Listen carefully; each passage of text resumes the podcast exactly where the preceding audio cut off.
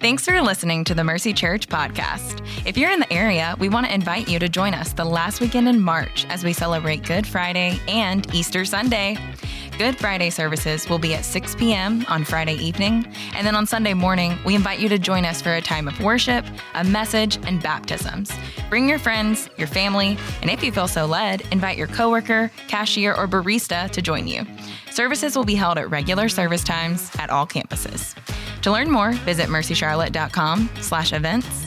Again, that's mercycharlotte.com slash events.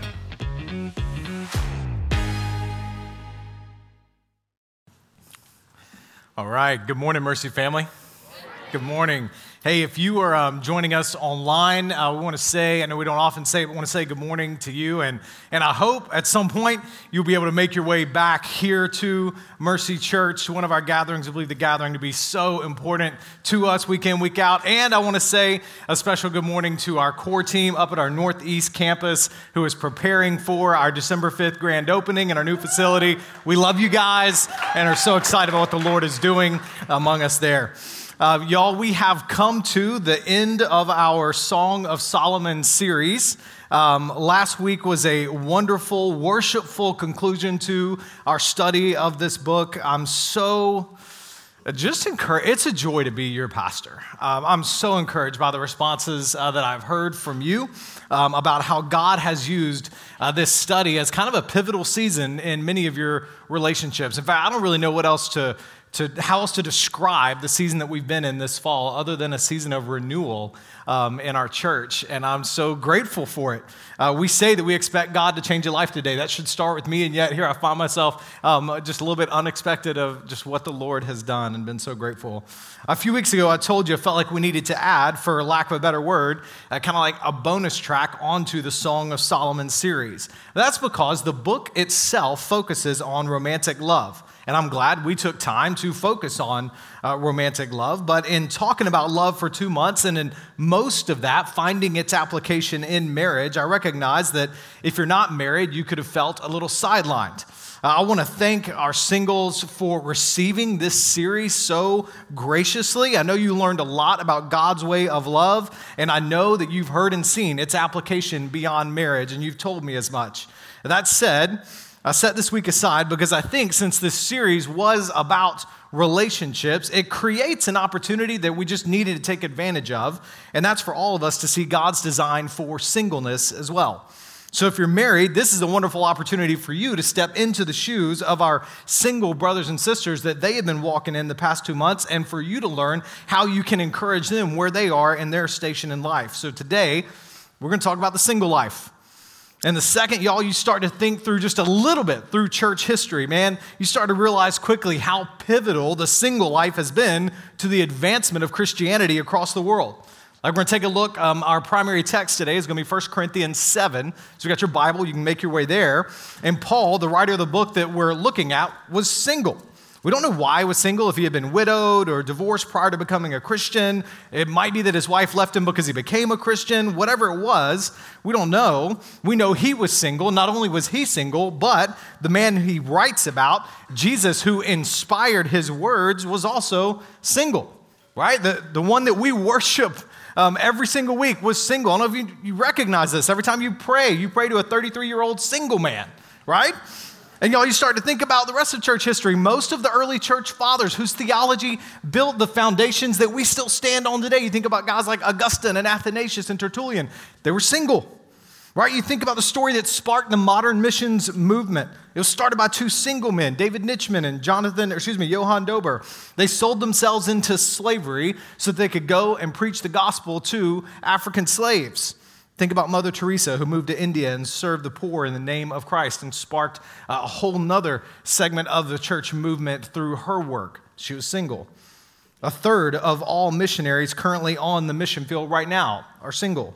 I think of our own Catherine Mitchell, surrendered her life and her legal profession here in the States to go share the gospel with high school age girls in Kenya. She saw a need, she took advantage of the freedom that she had in the moment, and she went. I got to be there a couple of weeks ago just to see the fruit of, of the Lord's work through her. It's incredible. And I bring all that up because single people often get kind of a rough deal in the church.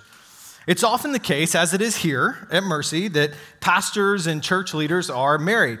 Listen, I have zero experience as a single adult, okay? I got married at 21 to the girl I started dating when I was 15. She thought I was 16, but that's because I told her that. But I was 15, okay? But either way, like, I just, I get it. And I know because of my unfamiliarity with being single, as a church leader, I can unintentionally create a whole ministry that caters more to married people. And I'm aware of this because Courtney and I have had the joy of living life in the church alongside of single people. I mean, most of the community groups we've led and spaces that we've been in, we've had more single people involved than the married people. Most of our close friends, many of our close friends, I should say, were and are single. And God has taught us a lot about how a single person experiences the church through those friendships. I just want to acknowledge and say we're always trying to listen and learn here. I want to I want to do that because I love the church and I want this to be a place where you can grow as a follower of Jesus regardless of your marital status. I love you guys. And not only does history and present reality teach us the gospel advances uh, in a uniquely powerful way through the ministry of single people, I just recognize that if we're going to reach our city and reach our context, our context is filled with single people. And we need a church that where single people feel welcomed and equipped for ministry. Y'all, right now, presently in Charlotte, 52% of men and 38% of women in our city are single. So if we want to reach our community, we've got to ensure our ministries here have in mind the realities that single people walk in. And y'all listen, when this is beyond just the like 23 year old young professional or something like that, you recognize one out of every three households in Charlotte that have children. One out of every three households with children is a single parent household. That's, that's just a reality of the city that we're ministering in. So when I'm talking about single people, I'm talking about moms and dads too. And let's bring it a little closer to home. At present, 40% of the adults who are members of Mercy Church are single. Praise God for that. It means, in fact, we do look like our community. And I think this is because we keep the gospel at the center of our ministry here, and that's not specific to one group or another. But 40% to me is also a stewardship and mobilization opportunity. There are a unique set of challenges single adults face in, in following Christ, and God speaks to them, and we have His Word to navigate us. So it's good for us to learn together from God's Word on how He intends for single adults, single adults, adults to flourish in the moment He has placed them in. So today we look at the single life. Like I said, 1 Corinthians 7, we're going to get some help from Matthew 19, uh, but 1 Corinthians 7 will be our, our big passage. Corinth where Paul is writing to, was a city filled with singles. It was a big city right on a coastal trade route. There were lots of young, ambitious people. Immorality was also rampant there. That's because free sex was literally a part of the state religion. And now some of these folks that have been living there have all of a sudden become Christians. And Paul's got a church you know, obviously made up of a lot of single people. Previously had been very sexually active, and now he's trying to help them understand and experience the wonderful blessing of living as they were created by God to live. So let me give you our big idea to, for today. It's really simple. It's the thing that I hope that you'll take away, if nothing else. We're going to talk about the value and the purpose of singleness, but here's, here's it in a statement God gives singleness as a good gift for the purpose of glorifying Him. God gives singleness. The same God who we said for eight weeks is love, made love, and gives love, God gives singleness as a good gift for the purpose of glorifying Him. Simple outline. We're going to talk about the value of singleness, that good gift. Then we're going to talk about the purpose of singleness, glorifying Him. First thing Paul's going to do is dispose of the myth, starting in verse 7, that marriage is somehow a superior state to singleness. Many people, both then and now, have this habit of thinking that you're like incomplete until you finally reach the destination of marriage. We talked about that a whole lot in this series that, listen, a person does not, cannot complete you. They can't. Can't do it. In fact, if you go into marriage thinking, well, now, finally, this person will complete me, we talked about how you're just going to drown that person under your neediness right? There's only one person that can complete you, and that's Christ. Only He can meet that deep soul need. Paul says instead, he just kind of flips it, it changes the whole game on us. He says, actually, marriage and singleness are both gifts. What are gifts for? We're going to talk about this a lot. Gifts are for building up the body of Christ. It's actually the purpose of your station in life, whether it's married or single. I'm getting so ahead of myself. I'm just kind of excited about it. The purpose for marriage and singleness, if they are gifts given by God, gifts, spiritual gifts, are there to build up the body of Christ. So, so your singleness and your marriage are not for you, they're for the church to see Christ through the station in life that God has you in. Let's just get into verse 7. I wish that all people were as I am, but each has his own gift from God. One person has this gift, another has that. The all people were as I am, he's talking about how he is single. And actually, y'all, many in church history have been tempted, and some at present, to actually think, well, then what Paul is actually saying is singleness is better, superior to marriage. And you had some early church fathers, some of those that I mentioned, that actually applied it like that. Singleness is varsity, and marriage is JV.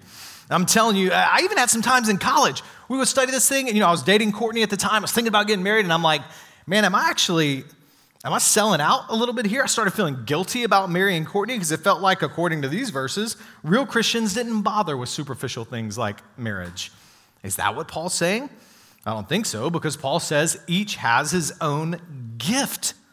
Gift, like I said, it's used to talk about spiritual gifts elsewhere, the same word. So, singleness is a gift from God, and so is marriage. These are our gifts. And just like different believers have different gifts, we're not called to be envious or boastful about our gifts. We're called to embrace them as from God and use them to build up the body of Christ. So, what's the value of singleness? God gives singleness as a good gift. It's good.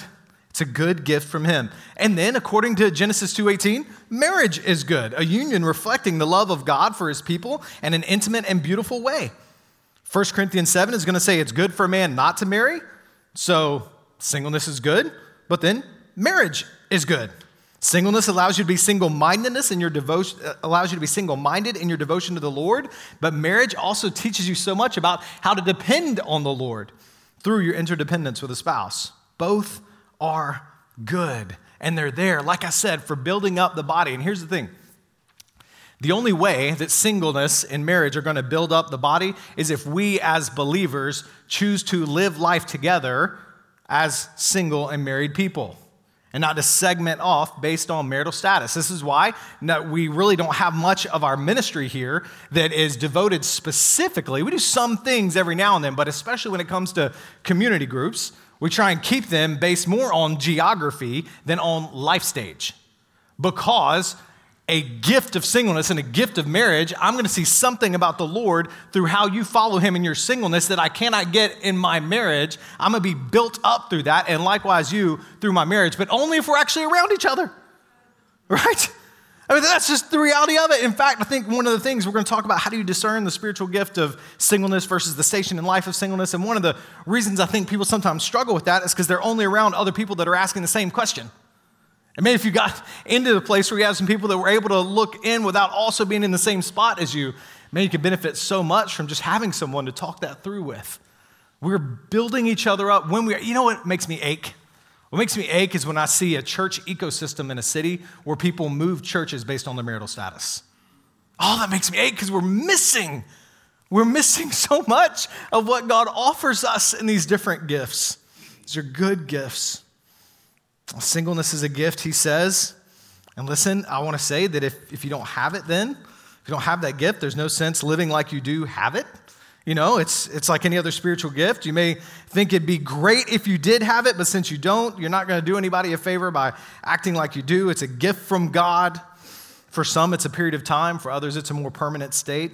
And we'll talk about that in a minute. So, the answer to singles who ask that question, well, do I have the gift or not? Uh, should, should I get married? Paul keeps going. Verse 8 I say to the unmarried and to widows, it is good for them if they remain as I am. But if they do not have self control, they should marry, since it's better to marry than to burn with desire.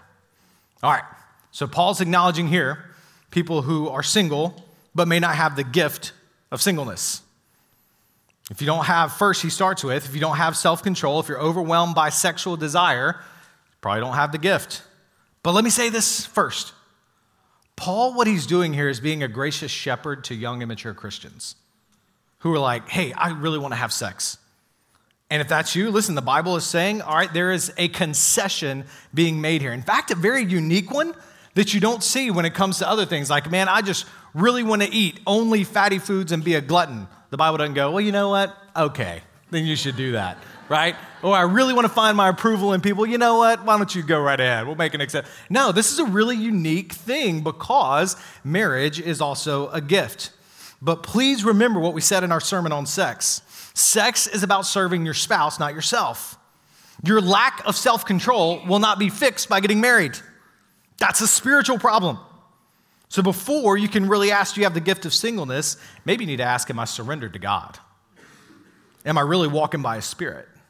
Because the spirit brings self control. But God is saying here there's a concession if you're burning with desire. And some of you couples who've been dating and trying to honor God physically, it's driving you crazy. This text is basically God saying, get married. And I counsel this often. Like, what are you waiting on? Stop playing around, get married. Listen, we're so saturated by the modern sexual revolution that many Christians have assumed that if you burn with desire, you should just satisfy the desire. Who's in charge there? Desire. Desire is who's in charge. Desire becomes God. And here's the problem, though, y'all desires change constantly. And if you keep following them, you will never be happy. You'll experience moments of pleasure and a lifetime of pain.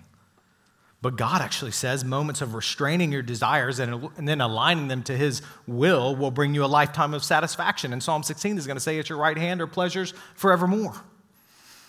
Now, I want to say right there, there's a difference between singleness as a life station, all right, which we all have. All adults are single before they are married, okay? So there's a station in life of singleness, and then there's singleness as a gift. Both are from the Lord, all right? Everybody who is single is called to full obedience to God in that station in life and to obey the Lord fully and with joy and thankfulness to make the best of the moment, the most of the moment, I should say, that the Lord has placed you in by serving Him fully. That's true in every station of life. But yes, there may be a season in your adult life where for you, you're in the station of singleness, but you're waiting on the gift of marriage. And the Lord has appointed that. And that's good. It'll serve you well to see your singleness even if it is just a station for now, you should probably see it as a gift. Doesn't mean it will be for all of life, but we are wise to see anything and everything from our Heavenly Father as a gift. And I know, here's the thing though that gets me the not knowing when the station will give way to the gift of marriage, uh, that's the same thing that's so hard about so much of following Jesus. So, Lord, I'd really be willing to follow you if you just would tell me how long this is going to last right? Then that would be a whole lot easier for me. And that's definitely true. My brothers and sisters who are single have told me because if you desire marriage, which is a good desire, singleness is one of those things you can't be fully in control of. So, what are we left to do when we encounter those kind of moments before the Lord? Man, it's the Lord's Prayer again. Give me today my daily bread. All right, because that's, I just got to trust you with today. And that's hard, but it is rewarding. If your question is, well, then should I remain single? I actually want to bring in Jesus' words in Matthew 19 to help us out. There's a guy named, uh, old theologian named John Stott. He was one of the greatest theologians in the past 100 years. He said his whole, in his whole life, these words of Christ really helped him define, um, helped him understand how he would walk through life, because he was single his whole life.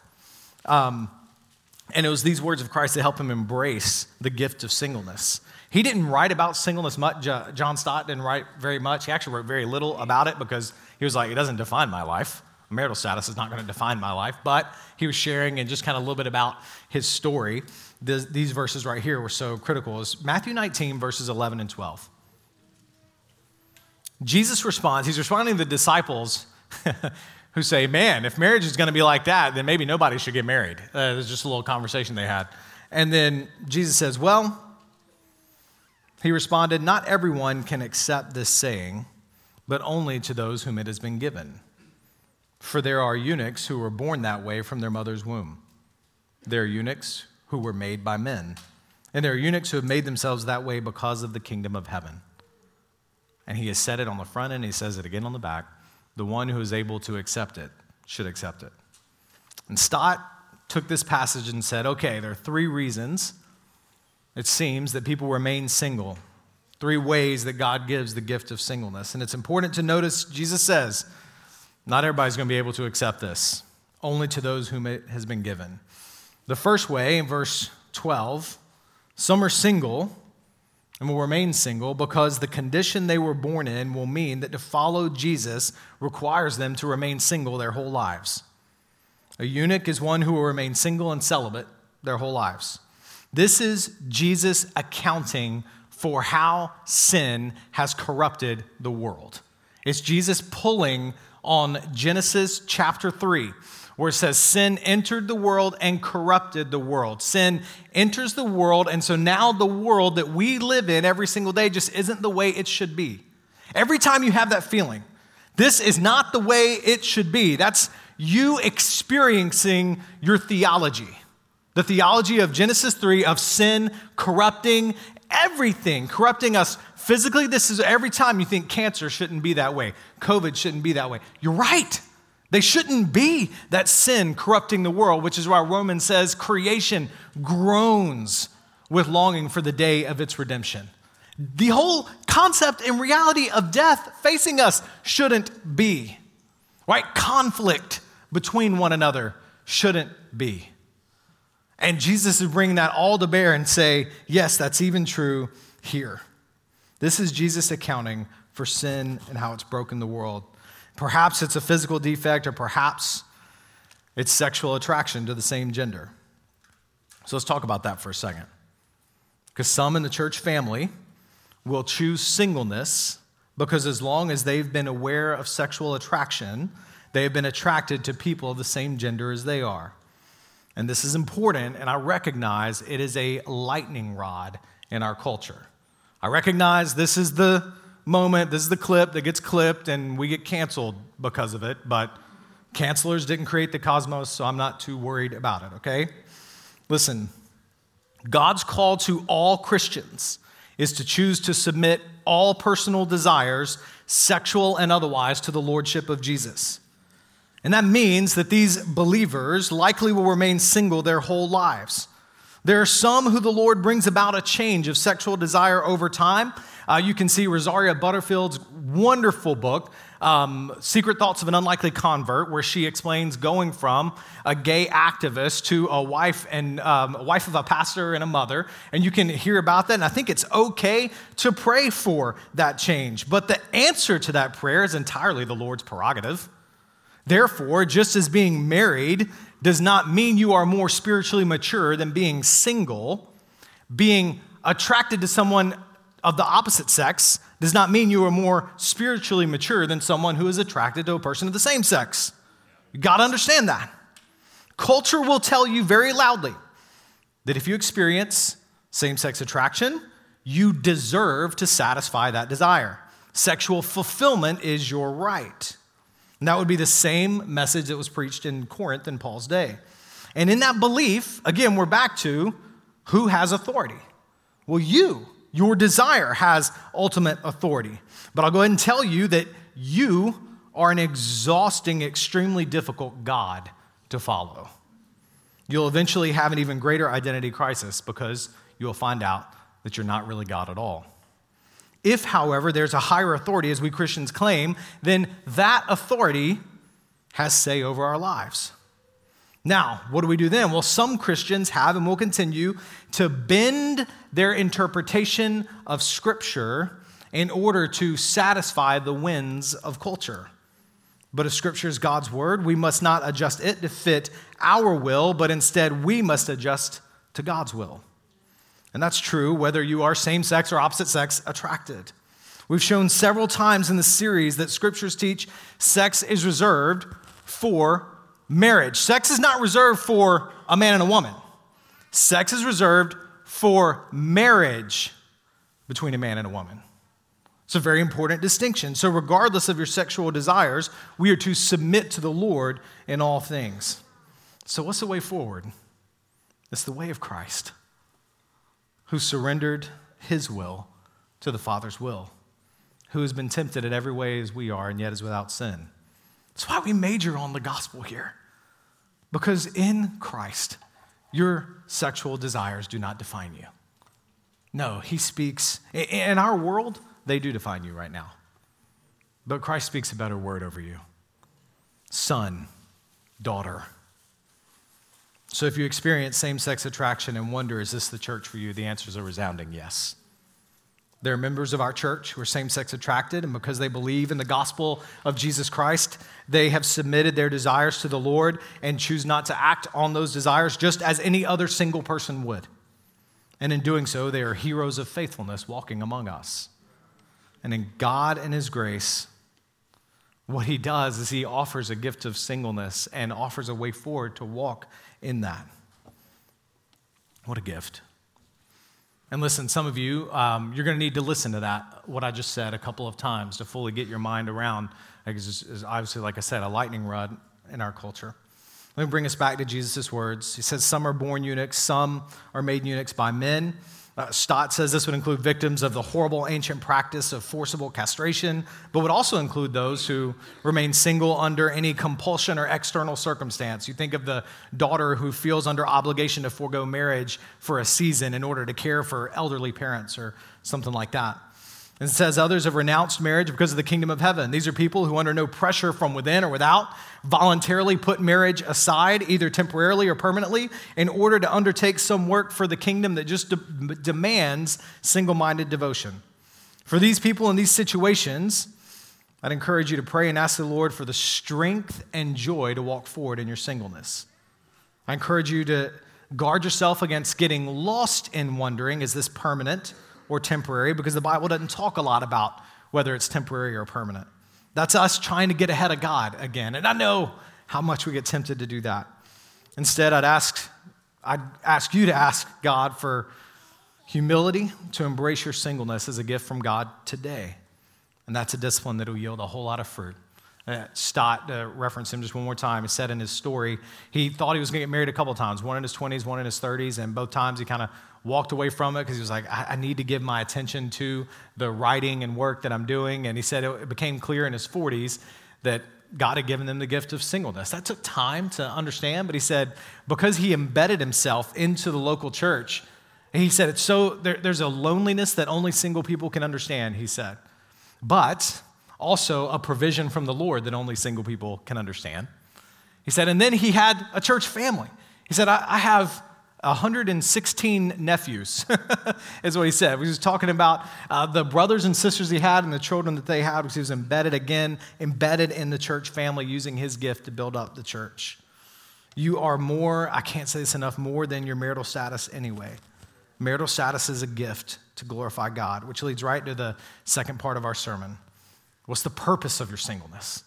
The value of your singleness is a good gift, which means, again, married brothers and sisters, we are to encourage singles in our church to receive that gift as a good gift and to seek to draw from it. It also means we have got to be the ones that go first in inviting single people, not just to babysit our kids, but to be involved in our lives. Okay? So that's a big thing. Uh, we've got to pour ourselves out for the building up of our brothers and sisters. I say that as we go into what's the purpose of your singleness? It's to bring glory to God. Verse 26.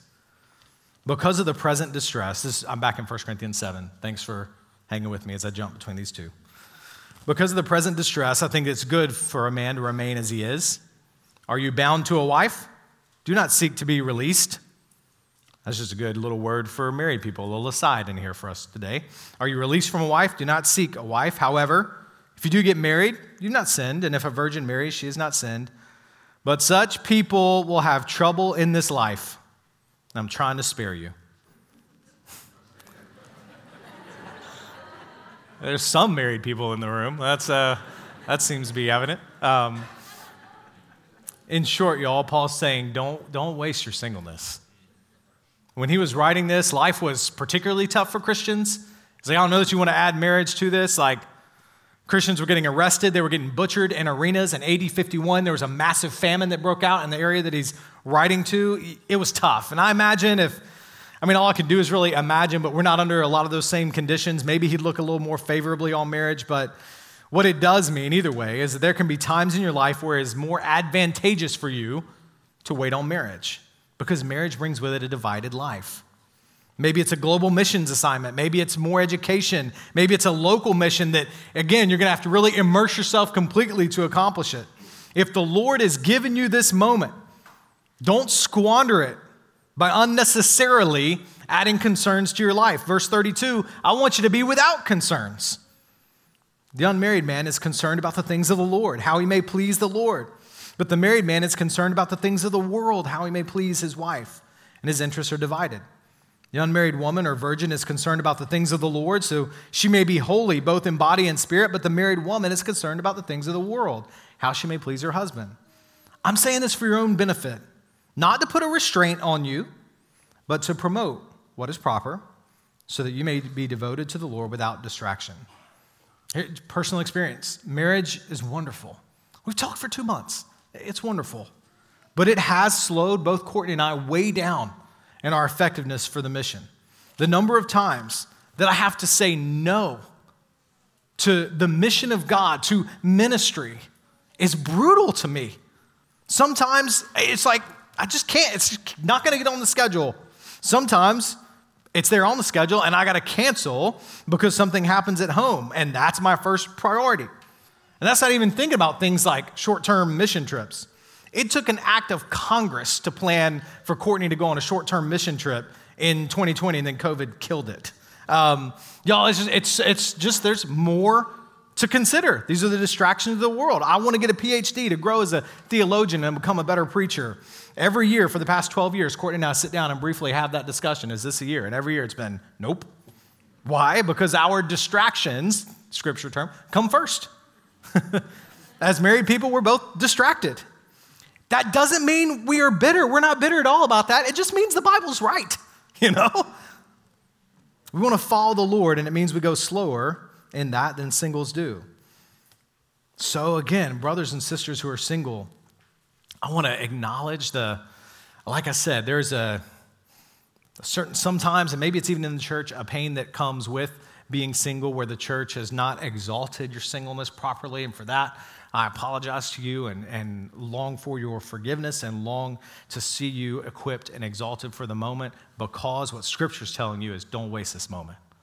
And we don't want you to waste this moment. We want to equip you for it because God has afforded you a unique opportunity to focus both on Him and on the mission field around you. Uh, during our launch phase of Mercy Church, when we were first planting a few years back, man, I was really struggling. and kind of came down to really, I think, what we're talking about here today. I was struggling with where to live in Charlotte.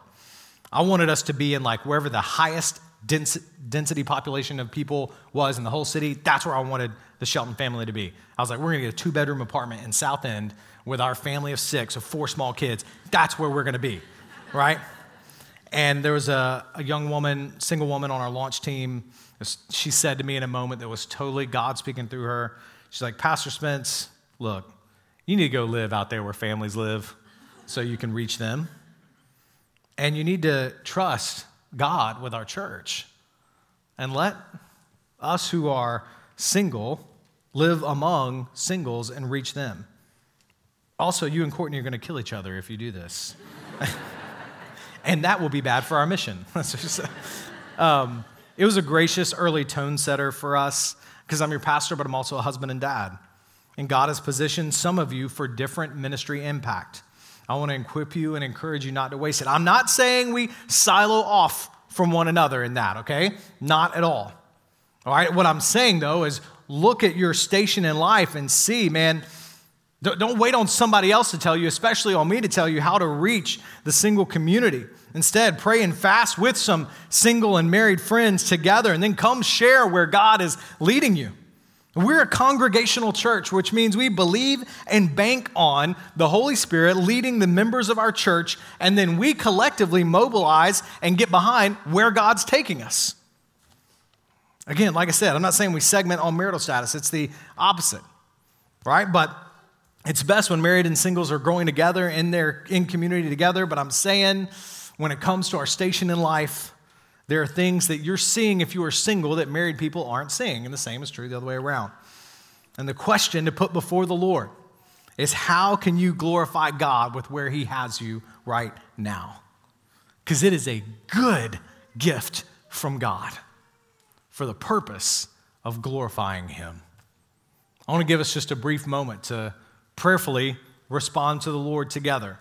Our teams are going to come and they're going to lead us through the taking of communion after that. But if you would, I'd ask you to just bow your head and let's spend a moment just praying and responding to the Lord together.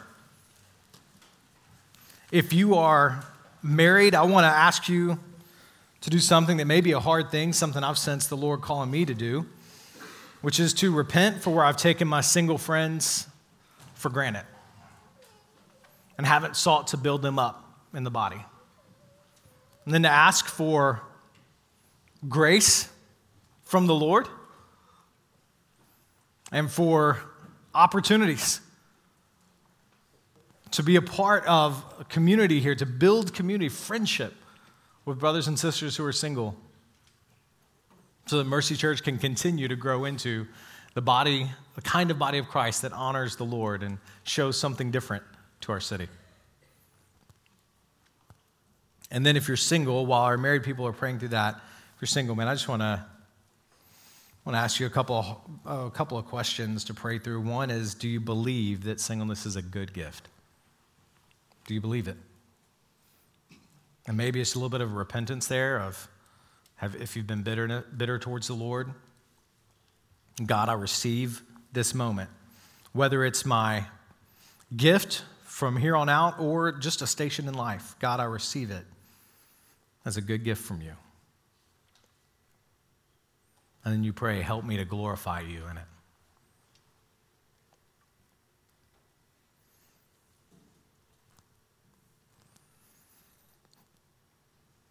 As you're praying, remember Christ. This is why we're going to finish by taking communion. Because the gospel announces a word not of your marital status,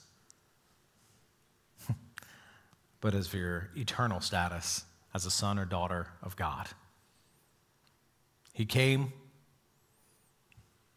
He lived the perfect life that you were meant to live. Sin corrupted your desires, every single one of us. And we ran away from God. But in His love, even when we were bitter towards Him, angry towards Him, even when we just dismissed Him apathetically, man, He still loved us.